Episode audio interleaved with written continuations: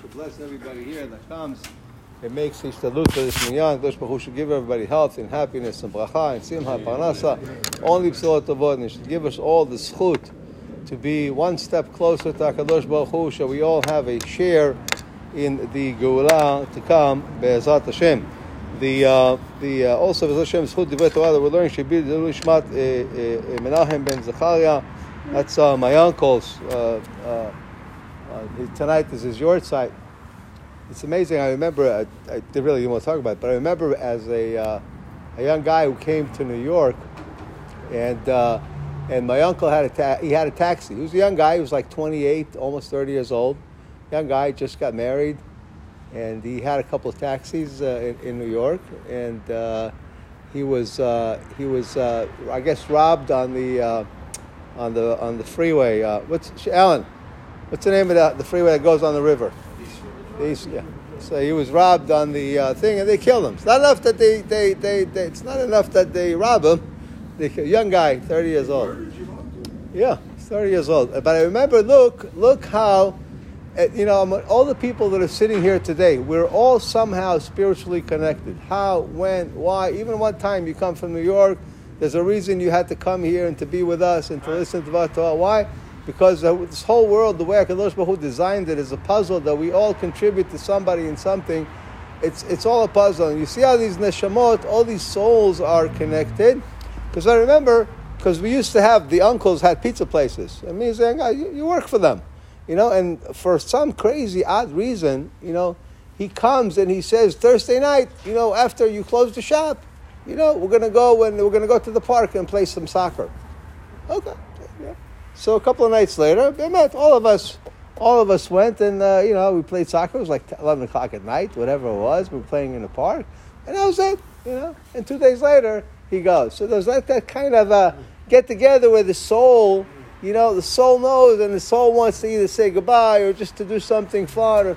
It's amazing. It's amazing. It's amazing how Baruch Hu runs uh, his world. And one of the things that we learned from this week's parasha is really because we live in a world today which is a world where we're running and we're running and we're running. A lot of times we don't even know we're running anymore you know, and, and, and everybody's trying to be like the Joneses. And, and, and you look at somebody like Bilam, who perhaps had everything. He already had the kavod, he already had some money, he had the money, but he goes, you know, and he goes to, to, to curse, and Hashem says, no, no, don't go, don't, there's no sense. This, these people are blessed. What, don't waste your time.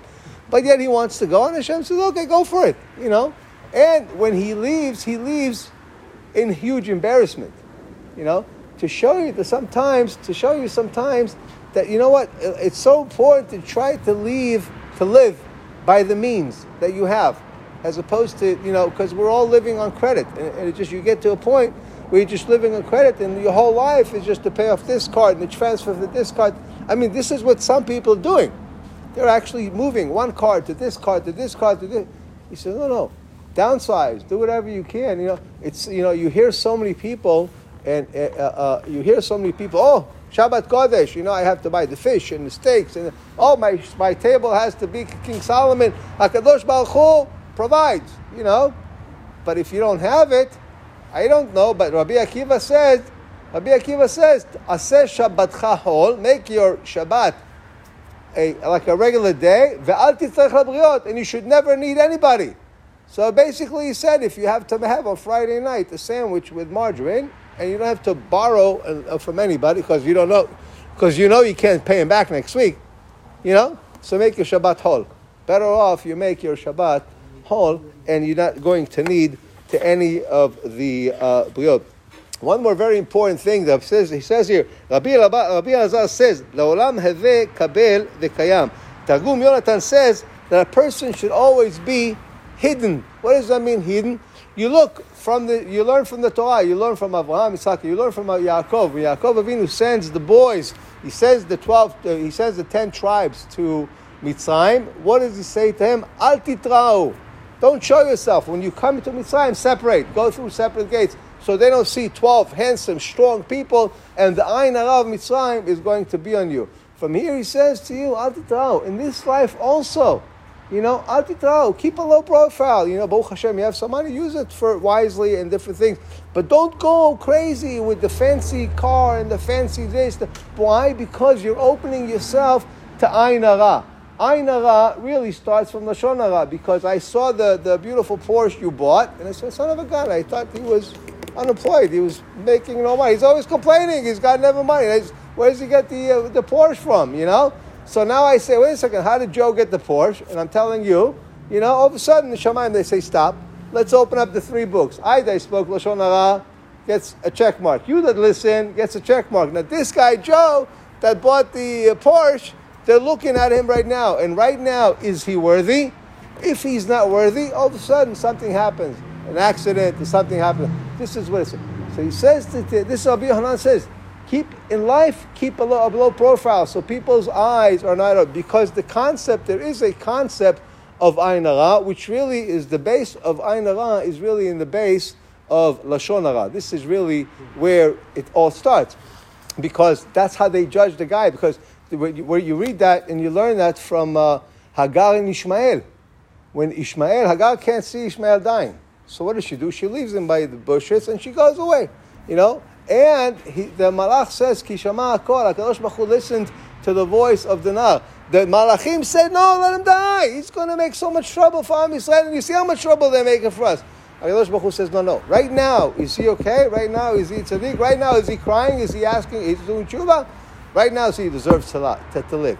This is, so to say the opposite is the same thing with, with we said with the Ain Hara. With the Ain Hara, yes, somebody could have bought it. And when the day he bought that Porsche, he could have been a perfect tzaddik, no problem.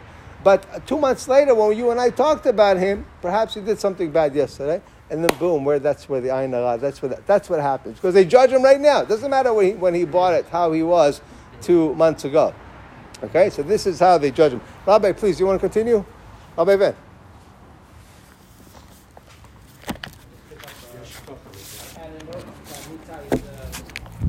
About the Porsche. Uh, two things about the Porsche.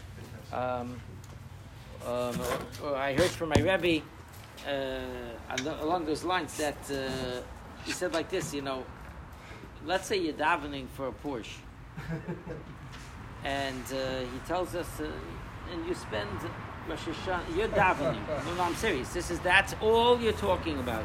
Forget life. We're talking Porsche. And he says, you're davening hard, you're davening hard, you're davening hard.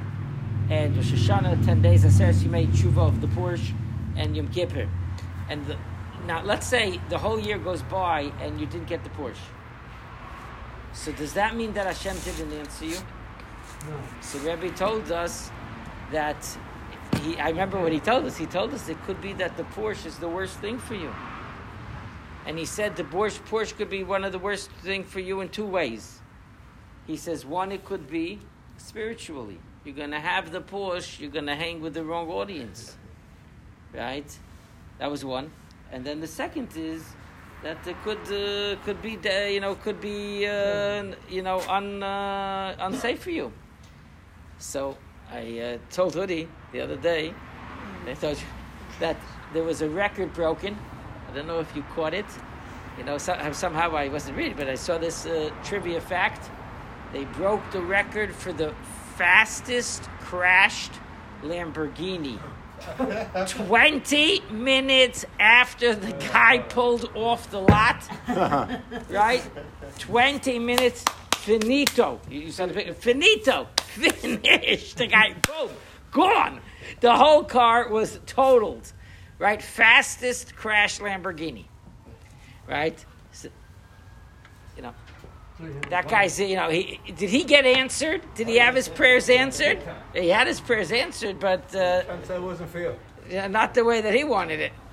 Right. So therefore, is that that sometimes when we're davening, now we do say we daven. Person could daven for a Porsche, but the fact that you don't get it doesn't mean that sometimes Hashem is answering you, and that's the idea where we say v'yamala Hashem kol mishalis libenu l'tova. Hashem should fulfill all the wishes of our heart, Latova, for good. We say that as a, that's the last line that we say. Why? Because we laundry list. You know, God, I need the Porsche, and I need this, and I need this, and I need this, but it must, it might be the very worst thing for us, spiritually or physically. And therefore, um, Therefore, we say uh, what has to when when davens, you should daven. You could ask for things, but it's always good to put in a little twist at the end uh, because my Rebbe Rabbi Wein used to tell us, you know, be careful uh, what you ask for because God may be listening. right? That's uh, in terms of the ayin hara right, that, that Amitai was talking about. I, was davening Shemon so I'm not sure if he mentioned this, so I apologize if you said it. Uh, but that's in the, because it says about the, the, the, the you talked about the tents? Yeah. So, so it says by the tents of Bilam that, that Bilam saw, right? He saw and gave the bracha. What did he see? So the, the Rashi asks him, what, what did he see? So he saw the tents of, uh, uh, of the Jewish people.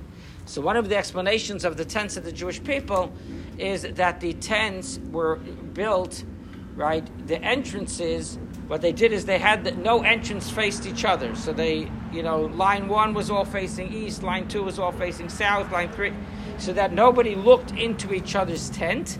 And that's the, the idea. One of the ideas is tzniut, and one of the idea is ayin har. One of the ideas is modesty right? And one of the ideas is to stay away from ayin hara, evil eye, which is also connected with the idea of modesty. They're all similar. We don't look at somebody else's.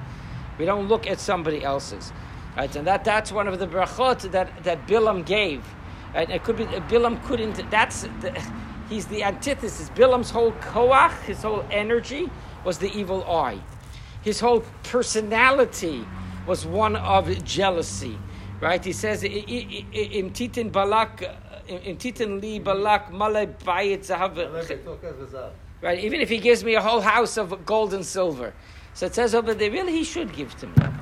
Right? I mean, he, he had that that ego about him, and he had that that absolute desires about him. Right? He had a lust for everything, and he has a lust, and it says that he was such a lustful person that he even lusted after his animal. He was the lowest and most uh, uh, debased individual. Now, part of that was uh, uh, we talked about sometimes if you have money, too much money is not good for you. It's destructive, right? We see that uh, throughout our society that uh, when a person has too much bracha, too much uh, material possession, they go over and above into actions and, and, and realities that are outside of the norm. Where does that lustful behavior? So that was Bilam. Bilam had all the money, he had all the power, all of the kavod, and therefore he lusted after his animal, which has no, you can't relate with it because he passed the normal normalcy, and instead of sharing his gifts, right, he just more me, more me, more me, more me. You can, you, there's just a certain amount you can have, right, and therefore he used it toward a destructive fashion. But again, all of this connected, as Amitai said, the ayin hara the the the lashon hara, all of these things are all ultimately interconnected. Because Bilam ultimately was the worst of lashon hara, right? That was his whole personality was a lashon ra. That was his whole personality. So all of the different um, uh, characteristics of a person ultimately are all connected.